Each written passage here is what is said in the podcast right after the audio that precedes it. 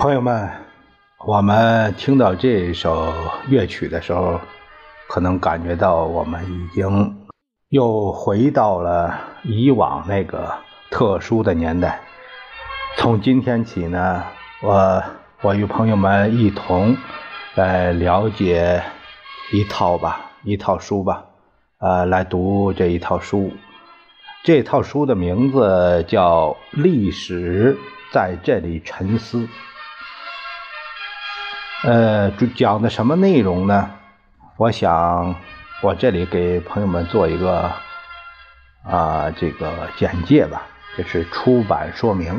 下面我就把这个出版说明呢，给朋友们读一下，呃，我们共同有一个大概的了解。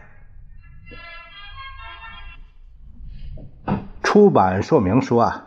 我们怀着极为复杂的心情，把这套书奉献于读者面前，为的是让中华民族世世代代永志不忘二十年前中国曾经出现过的史无前例的岁月。那这个他所说的二十年前，因为这部书这一套书啊，它是一九八六年八月北京第一版，那么。这是一九八六年十一月又第三次印刷，你看，这是说明呢，这部书当时非常受读者的欢迎。啊，是由新华书店经销啊，是华夏出版社出版发行，呃，是这样，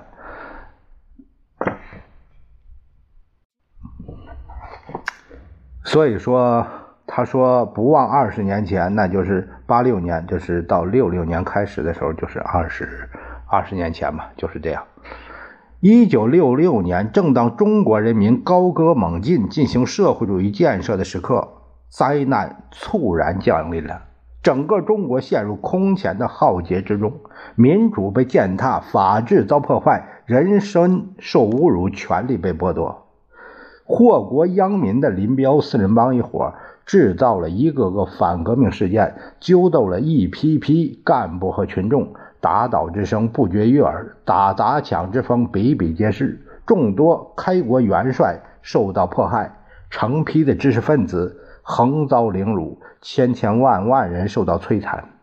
曾经繁衍了中华民族和哺育了光辉灿烂文明的伟大祖国，冤魂萦绕，冤狱遍地。浸透了人民的血和泪，民气大伤，国力衰败，整个国民经济濒于崩溃的边缘。历史在这里停滞了，倒退了，沉思了。诚然，这种倒退在历史的长河中不过是短暂的一瞬，同中国共产党。领导人民斗争的光荣历史相比，它也只是一段插曲，但它毕竟是浩劫，是悲剧，永远不能忘却、不该忘却的苦难的十年。每一个中国人都有责任，不允许这种浩劫的悲剧在中国重演。为此，我们编选了历史在这里沉思：一九六六至一九七六。纪实一共三卷，这个每一卷呢上下本啊，就是上下册，这样呢就出现了一共六本啊，六本书。第一卷揭露了林彪呃四人帮一伙对党和国家领导人的迫害，第二卷揭露林彪四人帮一伙制造一个个反革命事件。第三卷是揭露林彪四人帮一伙对各阶层、各方面一些代表人物的迫害。这些文章记录了林彪四人帮一伙的滔天罪行，镌刻着中国人民的斑斑血泪，凝聚着人民群众的深仇大恨，也反映了中国共产党人和人民群众顽强不屈的英勇斗争。它是十年浩劫的缩影。通过这些文章，可以窥见。文化大革命之一般，黑暗的一页已经掀过，中国人民又一次迎来了光明。